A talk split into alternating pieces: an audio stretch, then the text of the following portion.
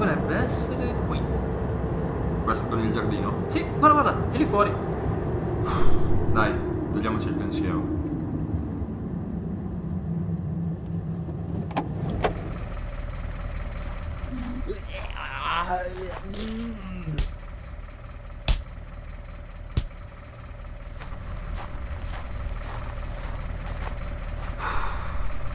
E anche Favino è andato. Chi è il prossimo? Aspetta che controllo. Allora, secondo la mappa delle celebrità, più avanti dovrebbe esserci la casa di Bonolis. Buona per Bonolis allora. Ma che cazzo è quello? È, è un quadro che cammina. No, cazzo, è un deambulante con un quadro della Gioconda addosso. Aspetta, è Elio! No, no, guardalo bene, è Lillo. Cazzo, è vero, si è rubato il quadro di Elio! Merda, ma dobbiamo farlo davvero. Mi sa di sì. Ma è Lillo. Dai, Coi, lo facciamo anche per lui.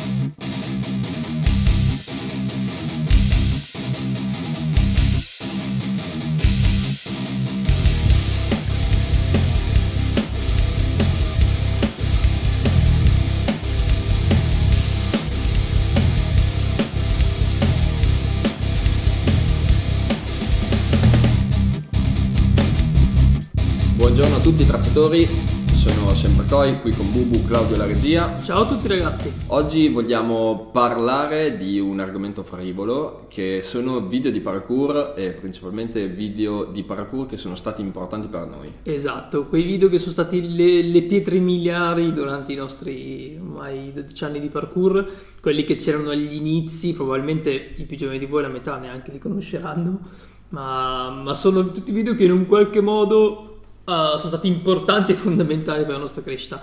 A volte in maniera reale e tecnica, a volte solo perché ci esaltavano tantissimo. Anche perché di tecnica all'inizio non ce n'erano tantissimo. Se vogliamo parlare subito di tecnica, citarne qualcuno, direi Blaine. Sì, che però già è arrivato un po' dopo forse. No, beh, noi avevamo già iniziato, sì, effettivamente c'era già. Sì, forse la- più che tecnica, cioè i primi video, proprio i primi primi, era la tecnica della ginnasta in realtà. Cioè c'era tanta ginnastica portata per strada. Sì, e anche tanta inconsapevolezza di quello che si stava facendo in alcuni casi. Sì, tantissima gente si schiantava malissimo. Però, eh, partiamo in ordine. Il primo video che secondo me chiunque aveva iniziato a fare parkour più di dieci anni fa eh, conosce anche solo per nomea è un, forse il primo video di parkour su YouTube o qualcosa del genere. Potrebbe anche essere. che è eh, la Shan Ninja. Eh, video di Oleg, se non mi Sì, ricordo Oleg male. Boslav. Ecco, che era sto video in cui praticamente un ragazzo, che, quanti anni aveva al tempo? 16, penso, 17, cioè era Sì, giovanissimo. E faceva delle grossate molto da ginnasta, ma trasposte appunto in un ambiente cittadino gigantesche. Mi ricordo che era appunto il primo video che vi saltava fuori se voi scrivevate parkour su Google o su YouTube. Bene o male c'era solo quello, comunque era il video più visto in assoluto.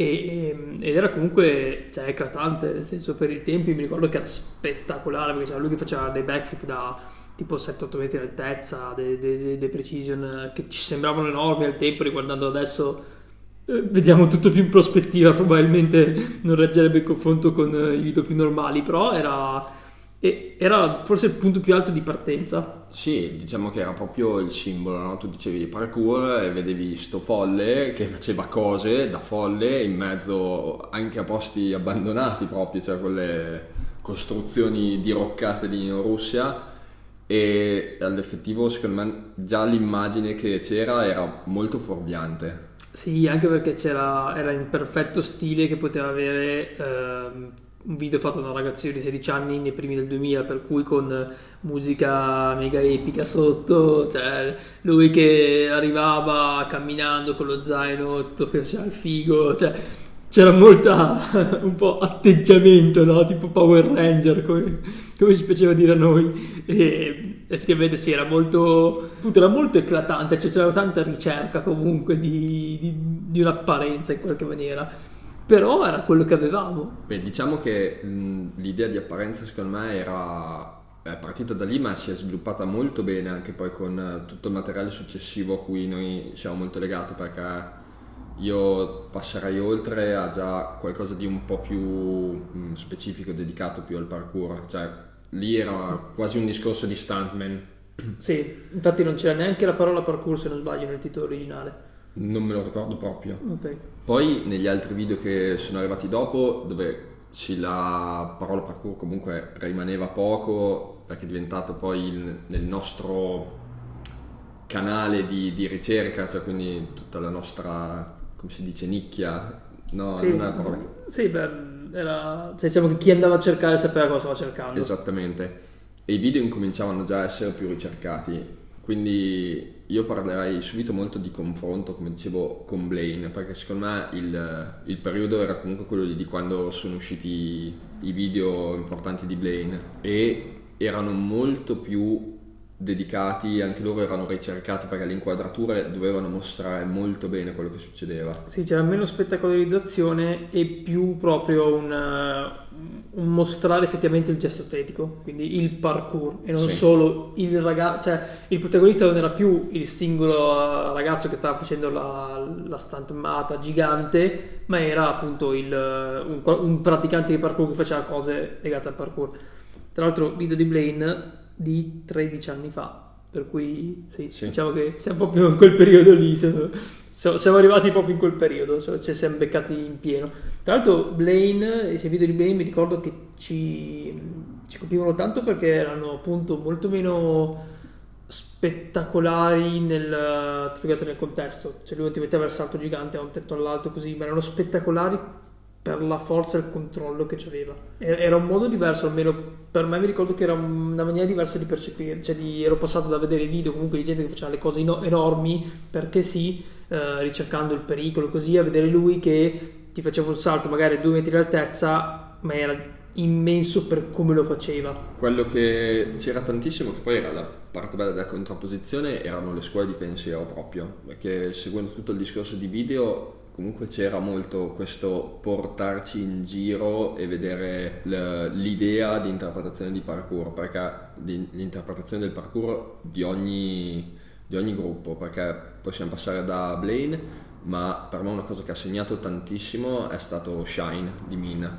cioè che a sua volta era un'altra cosa ancora e da un'inquadratura fissa siamo passati a una forma artistica di quello che si stava facendo, perché sostanzialmente la sua era una danza incredibile, quanto tre minuti di danza su una sola sbarra praticamente. Sì, che tra l'altro sì, effettivamente forse hai toccato un punto interessante che allora, io adesso guardo molti meno video rispetto al tempo, però la cosa che ho notato tantissimo è che c'è stato un po' una ovviamente nel momento in cui è diventato molto più diffuso si è creato una sorta di, suo, di sua forma, ok?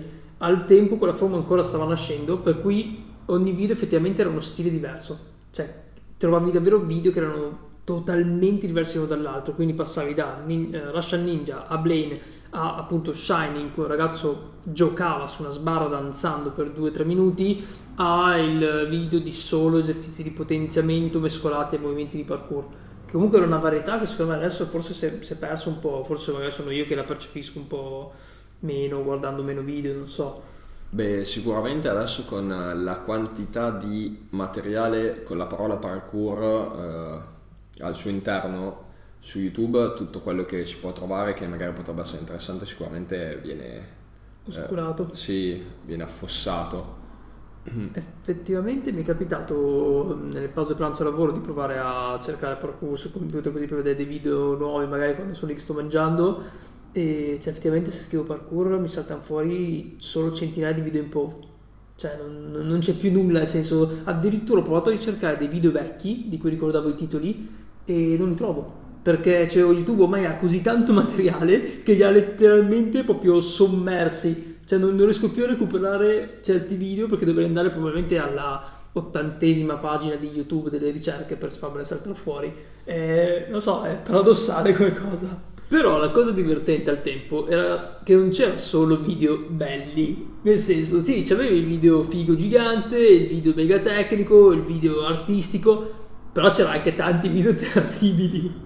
Perché mi ricordo che appunto essendo che c'era meno materiale, c'era meno confronto, tutti stavamo imparando, eh, effettivamente c'era un po' quella cosa che se io mi riprendevo un salto che non era nulla di che, ma per me era qualcosa, io lo postavo, cioè non avevo problemi. Adesso probabilmente una persona avrebbe un po' più timore a postare un video dove fare saltini piccoli perché dice sì vabbè cosa posto, cioè, c'è gente che fa delle cose immense. Al tempo questa cosa non c'era e c'erano effettivamente dei video terribili.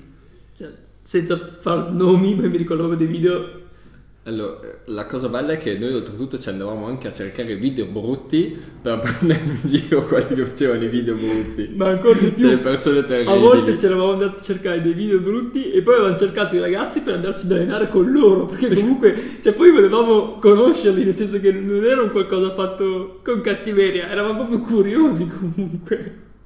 Anche solo di vedere il miglioramento, perché poi magari i video brutti erano di tre anni prima, e ho detto, ah, figo, vediamo magari come sono diventati forti adesso, perché effettivamente anche noi probabilmente all'inizio se ci fossimo ripresi... Beh, il nostro primo video sostanzialmente io penso che sempre che sia un video bruttissimo. Poi per me è super bello perché è il nostro, nel senso, però da occhio esterno io penso che sia un video brutto, montato ca- un po' a caso. No, ok, io però parlo di video brutti anche di tipo, cioè non solo, cioè, io mi ricordo c'era un video che non quello che, di che città fosse, di quale gruppo, non, non so neanche se esiste ancora, in cui c'erano questi due ragazzi che eh, per salire c'era un, una ringhiera alta meno di loro e per salire mi ricordo che c'era uno che faceva tipo da cavallina spingendo l'altro, ma l'altro continuava a scivolare e lui continuava a spingerlo, spingendolo su per le chiappe e su, fino a questo qua che si ribaltava dall'altro lato e poi cercava di sollevare. E tipo per salire quella ringhiera ci mettevano una roba tipo un quarto d'ora, cioè non un quarto d'ora, comunque cioè, ci mettevano veramente un'eternità. E, e tu dici, sì, ok, ma cioè eri lì, passaci dentro quella ringhiera, cioè nel senso, cioè, era un po' delle robe che, cioè, cioè probabilmente se ti, ti fossi infilato dentro a pesce ci avresti messo di meno, e mi ricordo che ci, appunto, ci trovavi di tutto, però era bello comunque. Era bellissimo perché la vastità di quello che accadeva era stimolante. Sì, perché non c'erano veramente delle tecniche, stavano tutti sperimentando, per cui alcuni sperimentavano bene, alcuni sperimentavano un po' meno bene, ma era bella quella condivisione secondo me comunque, nonostante tutto. Era soprattutto una condivisione senza paura. Sì, esatto, cosa che probabilmente adesso si, sarebbe un po' più difficile da fare. Io stesso ne sono intimorito quando penso, dai, posto qualcosa su Instagram, poi guardo cosa ho ripreso e dico, no, vabbè, niente, la prossima volta. Eh, è proprio un peccato secondo me, perché li limita tantissimo, specialmente i ragazzi giovani che magari crescono con i video degli horror e si fanno una ripresa dove fanno dei salti e non la postano perché vabbè ma loro fanno i salti giganti. È un po' anche chi se ne sbatte cioè nel senso noi per fortuna avendo ottenuto un casino di materiale anche quello che non abbiamo postato abbiamo comunque un bel archivio cioè è memoria storica secondo me è bello avercelo nel senso è bello vedere anche il miglioramento no? cioè vai indietro vedi i primi video di quando eri scarsissimo e poi vedere il miglioramento di dieci anni dopo di quanto sei migliorato cioè secondo me deve essere un qualcosa di bello che un po' te lo precludi se invece tendi a confrontarti costantemente con, con, internet, che comunque non vincerai mai contro internet. Beh, eh, sicuramente il discorso di filmare e filmarsi io lo ritengo estremamente importante, cioè comunque per tutti quei ragazzi che si allenano da soli, avere un confronto quantomeno con se stesso è importante e lo puoi fare sì mentalmente, psicologicamente, vedere che hai completato il salto, ma vederti da fuori attraverso il video, cioè per vedere la forma del tuo gesto può essere estremamente importante. Quindi assolutamente io consiglio di filmarsi. Quello che mi resta a me è il dubbio di dire vabbè lo posto, non lo posto. Penso anche che ci sia talmente tanta roba online che a volte se non hai apportato qualcosa che possa essere di aiuto possa non essere necessario, che poi è, è, sostanzialmente il discorso che ha fatto Blaine dopo che ha postato quella serie di video importante e gli ultimi due o tre articoli del blog, che a un certo punto lui ha detto va bene, basta, cioè io ora non ho più niente mhm. di, di più da offrire, quindi me ne resto qua. Porto sì. avanti quello che ho, mi sono espresso, ho detto quello che pensavo e questa, quando avrò qualcos'altro di nuovo da dire che penso che sia importante farlo sapere, pubblicherò. E per l'appunto lui non è che bis- avesse bisogno di fare delle cose gigantesche, perché quelle cose minuscole, minuscole per dire, eh, che faceva erano di una purezza incredibile, che ha segnato tutti quanti. Ci ha segnato tutti quanti, uno fra tutti, Callum degli Storro, cioè lui, ha sempre, lui si è sempre allenato comunque con Parkour Generation, è un, è un Adapt 2 forse addirittura. Non, Eh, non lo so, non avevo cioè, seguito. infatti lui lavora molto su questo discorso di controllo e pulizia. Poi ti trovi il confronto all'interno degli store dove hai dei matti e lui che è un matto super pulito, cioè nel senso è un- tutto un po' molto, molto strano. Sì, sì. Però su questa cosa poi ci ha fatto- mi fa attaccare al fatto che Chaps on Tour è stato per noi un, un video Sì. fondamentale forse. Sì, allora Chaps on Tour eh, è il primo, se non sbaglio, è uscito nel 2013. In realtà E, non me la ricordo. e io- per me è stato abbastanza. Cioè, Chaps on Tour e poi Chaps on Tour ehm, in USA dell'anno dopo, se non sbaglio. Per me sono stati abbastanza due spartiacqua perché era un po' eh, andare oltre il parkour. Nel senso, fino a quel momento mi godevo video di parkour perché erano video di parkour.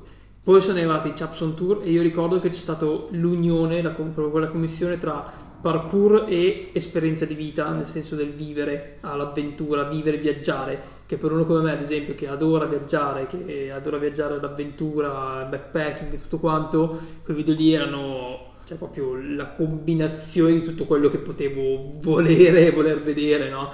E mi ricordo che sì, Chaps on Tour era stato cioè, fenomenale proprio per quel che secondo me ra- rappresentava come idea. Cioè proprio il prendiamo quello, cioè, andiamo via, non ci serve niente se non gli zaini che abbiamo con la nostra roba dentro, il- i salti che facciamo fondamentalmente loro in quel video tu vedi loro che si divertono in mille modi diversi senza aver bisogno di elementi esterni da quello. E secondo me era stupendo, cioè quella frase che avevano messo alla fine del, del primo, che se non sbaglio, che era se, se- se- se sei troppo occupato a costruirti una vita ti dimenticherai di viverla. E, e non so, per quanto appunto poi gli store eh, abbiano ovviamente i loro mille pro e mille contro e lo- si sa, è ok, penso che fosse un messaggio bellissimo e che a me era arrivato tantissimo. Io penso che a te sia arrivato così direttamente come è arrivato a me. Io non ho apprezzato così tanto il video, ma ho apprezzato il concetto di quello che era. Perché sostanzialmente era quello che stavamo facendo noi, solo che noi lo facevamo senza filmarlo. Vero? Cioè, noi tutte le stronzate che potevamo andare a fare, i giri, i viaggi, i tenda, eh, scarcolarci giù dalle cose, scarcolarci giù da un vecchio ski lift, cioè ovunque andavamo trovavamo delle, delle cose da fare, semplicemente noi non ci siamo mai preoccupati realmente di documentare quello che stavamo facendo. Sì, probabilmente è quello, nel senso che loro facevano quello che facevamo noi, però lo urlavano al mondo. Probabilmente per quello che eh, mi aveva colpito tanto, in generale noi eh, della prima Piacenza ci era piaciuto tantissimo quel- quella serie di video lì, perché appunto mentre noi lo facevamo nel nostro, nel nostro piccolo, loro lo stavano in qualche modo dichiarando e la loro dichiarazione di, di vita in qualche modo si sposava tantissimo con la nostra. Quindi for- forse è quello, ecco, che, che poi comunque mm, cioè per me Chaps on Tour rimane tuttora un video bellissimo anche a livello mm, estetico di montaggio, nel senso che stato, cioè loro sono stati anche forse tra quelli che hanno portato ma- mm, maggiormente in alto il livello a livello di qualitativo video. Eh, sì, assolutamente, c'è stata un- una serie di momenti che a livello qualitativo nei video c'è stato proprio un cambio. Eh, allora, fra tutti, ad esempio a me Witty è sempre piaciuto eh, di Misha Summer, Eh, ah, che ok. c'è lui sopra le gru e Sì, poi scende che parte pian- con lui che si cala giù dalla gru. Sì, Ok, molto sì, lento. Bellissimo, veramente bello, Mm. sì. e oppure tutto il lavoro di, ehm, dei tracer della Russia, che non, mi, eh, non riesco a ricordarmi il, il Eh, titolo, che poi alla fine era una serie di, non mi ricordo quanti video, il video intero era tipo 18 minuti. E anche lì incominciava ad esserci tutto un discorso di, eh, sì, un po' filosofico, ma anche di qualità artistica del video. Secondo me, o magari appunto, da- dammi la tua, visto che magari tu stai seguendo ancora un po' di più i video, però appunto io avevo molto l'impressione che al tempo ogni video avesse qualcosa da dire, ok? Nel senso, cioè, era come se tutti, quando buttavano fuori qualcosa, ah, ci fosse un messaggio, ci fosse una dichiarazione all'interno. Ora è molto più il video bello di parkour, cioè molto più atletico, molto più gesto atletico, molto più bellezza, quello che vuoi, però c'è un po' meno messaggio, c'è un po' meno contenuto secondo me. Allora, ehm, io dividerei la questione no, fra chi faceva un'affermazione personale, nel senso io esisto e re- faceva un video bello per dire io esisto e chi aveva qualcos'altro da dire a livello filosofico. Dato che quel periodo lì il video, cioè stavano sviluppando proprio anche l'estetica, il discorso di estetica del video, non c'era più solo la ripresa di tutto il movimento, ma incominciavano a fare i dettagli, i dettagli dove si appoggiavano i piedi, dove appoggiavano le mani, tutte queste cosine che oltretutto adesso secondo me un po' abbiamo riperso perché siamo tornati indietro al tutti vogliono fare il movimento e far vedere che il movimento è più grande di tutti, cioè ed essere io ce l'ho più grosso. Oltre al fatto che adesso, cioè prima buttavano fuori un video al mese, un video ogni due mesi, adesso buttano fuori un video a settimana, quindi probabilmente anche per fare quantità ovviamente devi, Sì, devi perdi solo poi sulla qualità. però c'era per l'appunto questo discorso di, di messaggio che allora, potrei dire sicuramente ehm, Choose Not to Fall aveva all'interno un suo messaggio più o meno condivisibile, il messaggio era detto in maniera molto bella. Sì, c'è stato Fall anche lì un altro di quei video che ai nostri tempi, che ogni volta che dico ai nostri tempi mi sento molto vecchio, però effettivamente sembra passata un'eternità. E anche lì era una bella dichiarazione di intento, nel senso una dichiarazione di quello che era il parkour per il Baca. Sì. Eh, poi ripeto, come dicevi tu, condivisibile o meno che fosse, tutto quello che vuoi, però era bello vedere che effettivamente c'era un, un pensiero critico alla base che era il suo e, e secondo me infatti colpiva più per quello, per, la- per il fatto che ti stava effettivamente dicendo qualcosa e ti stava dando degli spunti su cui riflettere. Sì, oltre all'effettivo farti vedere che lui era veramente gigante, Sì, Cioè, no. però era, ehm, non era veloce, non era impressivo dal bam bam bam, tutti movimenti uno dietro l'altro, ma rallentava, ti parlava, faceva vedere scene, scene di cose, movimento, magari un movimento gigantesco.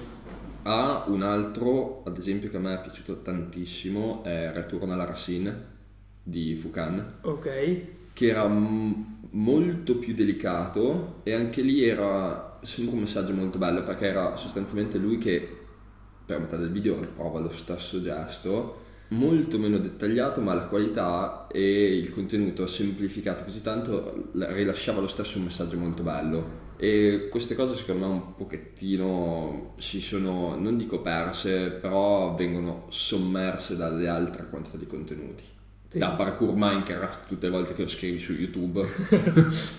vero. Sì, sì, tra l'altro boh, appunto ogni volta che scrivo parkour mi salta fuori parkour Minecraft mi, mi- salta il cervello, cioè non riesco, cioè, mi- non lo so, mi, mi innervosisce il fatto di come proprio non c'entri un cazzo, eppure sia lì che oscura tutto il resto e boh, probabilmente stiamo iniziando a assaggiare quello che sarà il problema di internet da qui ai prossimi dieci anni, cioè il, cioè il troppo contenuto per cui se prima, eh, prima di internet non potevi cercare le cose, con internet hai iniziato a poter scrivere e trovare tutto, tra poco ci sarà così tanto che non troverai di nuovo più niente perché ci sarà troppo. E forse con i video di parkour, eh, come dicevo prima ad esempio, che se cerco di trovare dei video di parkour vecchi adesso faccio enorme fatica pur sapendo i titoli, forse già si inizia un po' a, a toccare quella cosa. Tra l'altro, cambiando, cioè, o proprio girando totalmente, un'altra serie di video che secondo me ci aveva fatto tantissimo, ci aveva proprio colpito tantissimo, che noi tra l'altro avevamo riutilizzato nei nostri primi due o tre anni di, di pratica, era eh, il documentario dei Northern Parkour, se non Sì. sbaglio, che è il Nature of Challenge uno dei primissimi documentari di parkour fatto da, un- da dei ragazzi che facevano parkour e che ricordo che per noi è stato uno di quei video che avremmo rivisto 200 volte addirittura. Ce l'eravamo risottotitolato in italiano e montato insieme per farlo vedere a un cineforum a Piacenza. E, e- e lì era appunto un altro di quei video che ti stava dicendo qualcosa. Nel senso che era il loro parkour eh, totalmente incentrato su quella che era la loro interpretazione del parkour come strumento di sfida, eh, della preparazione fisica, con fantasia, proprio mettersi in gioco. Eh, non so, era eh, secondo me anche quello ti dava tantissimo su cui, tanti spunti su cui poi riflettere, giocare, crescere. A proposito di giocare e riflettere, mi ha fatto venire in mente una cosa che ha citato in questi giorni Jimmy the Giant, il ragazzo che fa i documentari sul, sul parkour, Ah, ok, ok, sì, ok? sì. che ha citato un video cui io stavo pensando già da un po', che è Raise for Bling. Rage Frobling è quel video dove ci sono due ragazzi che nel cercare di fare parkour fanno anche la lotta e quindi uno cerca di arrampicarsi, l'altro lo ritira giù. Ah, sì, me lo ricordo. Il video è estremamente bello, ma quello che hanno guardato in pochi è quello che c'è scritto nella descrizione. Perché in descrizione già il video è tipo del 2011-2012, eh? cioè proprio Ok. questo. Lui stava, dice- diceva sostanzialmente che era il, la scena del parkour non gli piaceva più perché si stava riempendo di, ho usato un termine come dire poser, no? Tutta gente che non gliene frega un cazzo, che stanno lì solo per farsi vedere, ma non per portare avanti la disciplina. Tutto questo quando noi stavamo incominciando. Questo ragazzo qua era avantissimo. Beh, ma anche... E il video di per sé è super bello. Sì, sì, me lo ricordo molto, cioè, tra l'altro sta divertente. E, tra l'altro, ma anche, adesso appunto riprendendo Chosen to Fall, c'era una frase che diceva, appunto un tema che toccava appunto anche da Bacca in Chosen to Fall, che diceva che eh, dovevamo iniziare a prenderci, a prendere coscienza di quello che era il parkour, di scegliere che strada fargli prendere. Adesso sto un po' parafrasando perché non mi ricordo le parole esatte, ma lui diceva proprio prima che tutto questo diventi qualcosa di diverso, che diventi così diffuso, così grande da cambiare in una qualche maniera. E riguardarlo adesso ti rendi conto che effettivamente è successo, nel senso, non non che sia per forza una cosa negativa, perché io ripeto, sono sempre dell'idea che il fatto che adesso si faccia in maniera diversa o che si insegni in maniera diversa eh, non vuol dire che sia, che sia peggiorato, è semplicemente diverso. Eh, ovviamente noi della nostra generazione lo viviamo in maniera diversa da quelli della nuova generazione, che lo vivranno a loro volta in maniera diversa da quelli della prossima, e, e va benissimo così è. Però è innegabile che sia diverso, cioè che, che sia successo effettivamente quel diventare qualcosa che è un'altra cosa. Cioè, i video di parkour di oggi sono molto diversi da quelli vecchi, e con tutti i pro e contro, ovviamente. Nel senso, Beh, dai, allora un video vecchio che è attuale adesso. Io ce l'ho. Vecchio virtuale adesso. Ok, dai, vai prima tu allora. Poi, poi intanto ci Pro- penso. Professor Longhair Big Chief. Ok. Ah. ok, Cioè, era- erano grossi, bello ritmato, fatto bene e il video eh, sono ancora grossi adesso, cioè Sì, nonostante siano passati dieci anni. Sì, sì, è vero. ancora- Tra l'altro c'era quel passaggio che faceva Philip Doyle scendere dalle gradinate che penso di essermelo sognato per anni. Cioè, proprio era atomico. Cioè, più che altro proprio semplice. Cioè, lui camminava, non faceva, non si stava camminando in discesa su sti co- su sti corrimani. Cioè, non era nulla di così, ma era proprio la fluidità con cui lo faceva che era fenomenale. Però, allora, che sia attuale tuttora, fi- E Intanto, intanto che ci pensi, vorrei dirti che ci abbiamo messo dieci anni per scoprire come è sceso dalla finestra. Vero, anche se poi alla fine dai, era, era l'opzione più logica. Io qui l'avevo detto spesso che secondo me a quel punto, ecco allora, forse dei video che non è che sono magari attuali per il linguaggio di oggi, ma che secondo me, se io tuttora quando li guardo proprio sento qualcosa eh, per come si muovono, sono tutti i vecchi video degli Yamakasi. Perché allora, se tu adesso guardi dei video trovi della gente che è fortissima, ragazzi, cioè, trovi veramente degli atleti che sono fenomenali. Cioè, noi stiamo registrando da pochi giorni dopo che Don Tomato ha chiuso il eh, Monkey Front Press eh, di IMAX, Sì. cioè delle robe immense che io mi ricordo ancora quando Kai Willy se lo chiuse in Monkey Press e sembrava che, che avesse toccato il nuovo, che avesse puntato il nuovo limite e oggi lo fanno in Monkey Front, cioè, ok? Nonostante questo, cioè nonostante abbia degli atleti che fanno delle cose giganti, io Fio riguardo i vecchi video degli Yamakasi, vedo il modo in cui loro si muovevano, la forza, la potenza che avevano, il modo in cui droppano giù da certi ostacoli, in cui saltano con quella, con quella sicurezza, con quel proprio... mm, Cioè non lo so, per quanto guardo Don Tomato che fa quel mega salto, guardo gli Storo che fanno i mega saltoni giganti oggi, li adoro, mi, mi esalto un casino, ci vedo il gesto atletico, con gli Yamakasi ci vedo proprio forza.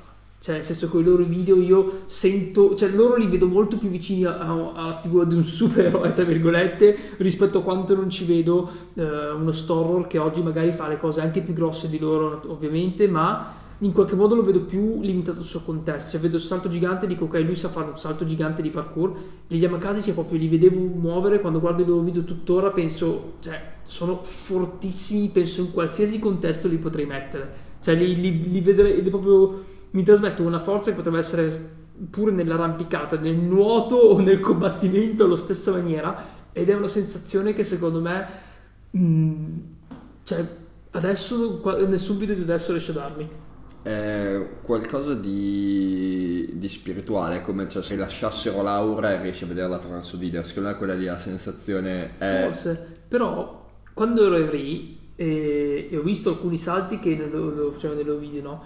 Alcuni sono davvero giganti, cioè giganti per il modo in cui loro lo facevano come se fosse normale, ok? Cioè, non, magari non c'era chissà che tecnica, ma era grosso e per loro era normale quella dimensione. Mentre adesso quando noi vediamo il salto grosso è il salto grosso, per loro era tutto così, cioè era tutto in quella dimensione lì. Non lo so, fio, appunto, secondo me chiunque fa parkour oggi e voglia magari mh, aggiungere qualcosa al modo di fare parkour di oggi, secondo me dovrebbe recuperare quel video lì, che ci trova sicuro qualcosa. Beh, quindi direi che a questo punto, per chiudere, direi che anche noi volevamo mandare un messaggio con uh, It's a Cloudy Day. Sì, It's a Cloudy Day è il nostro primo video e quindi direi che tra i video che ci, ci hanno segnato, sicuramente quello secondo me ci ha segnato. Sì, eh, allora a me ha segnato al lavoro perché lo montavo di nascosto col computer del lavoro.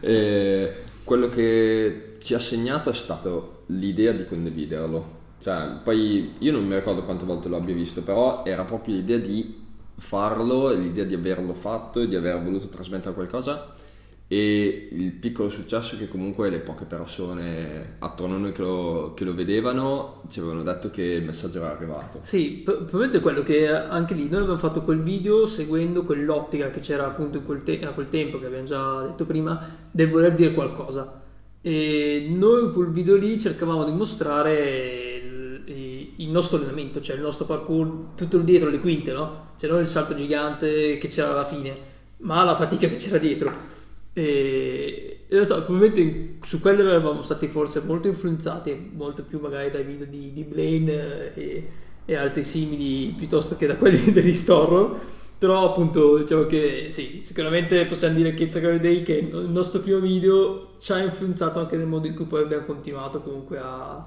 a dire, a raccontarci. Penso che in assoluto sia tutto intersecato, cioè nel senso noi non, non abbiamo mai voluto nasconderci o dare una una falsa idea, mettere una maschera, cioè anche gli altri stupidi video che abbiamo fatto, cioè eravamo noi che volevamo fare cose divertenti, stupide, perché volevamo farle, non, non ci interessava filmare il, il, saltone, volevamo anche noi dire esistiamo e siamo così. Esatto, che tra l'altro infatti noi non, cioè poi ricordandoci adesso a posteriori, uh, cioè noi abbiamo quintalate di materiale che non abbiamo mai montato, mai fatto nulla, cioè noi proprio non ce ne fregava niente di fare il mega video, noi la maggior parte delle volte non ci riprendevamo perché eravamo troppo occupati a divertirci, per cui proprio ci, cioè non ci portavamo le videocamere ci dimenticavamo e le, le, altre proprio noi raccoglievamo materiale ma alla fine ci perdevamo via. Ma forse, poi la forse perché del... non dovevamo dire nulla. Cioè quando abbiamo fatto qualcosa comunque do- volevamo dirlo. Sì, e poi c'è un'altra questione sul portare la telecamera, cioè noi le portavamo, ma quello che filma non si diverte. esatto, esatto. Quindi nessuno voleva filmare. Esatto. Però sì, diciamo che forse abbiamo continuato a produrre video come ne avevamo, ne avevamo usufruito, per cui i video che ci dovevano dire qualcosa ci piacevano, i video dove dovevano dire qualcosa ci piaceva farli, tutto il resto, ok, boh, basta, poteva passare lì e, e fine. Benissimo ragazzi, con uh, questa ultima sviolinata auto, non diciamo parolacce, vi salutiamo e ciao a tutti. Ciao a tutti, alla prossima.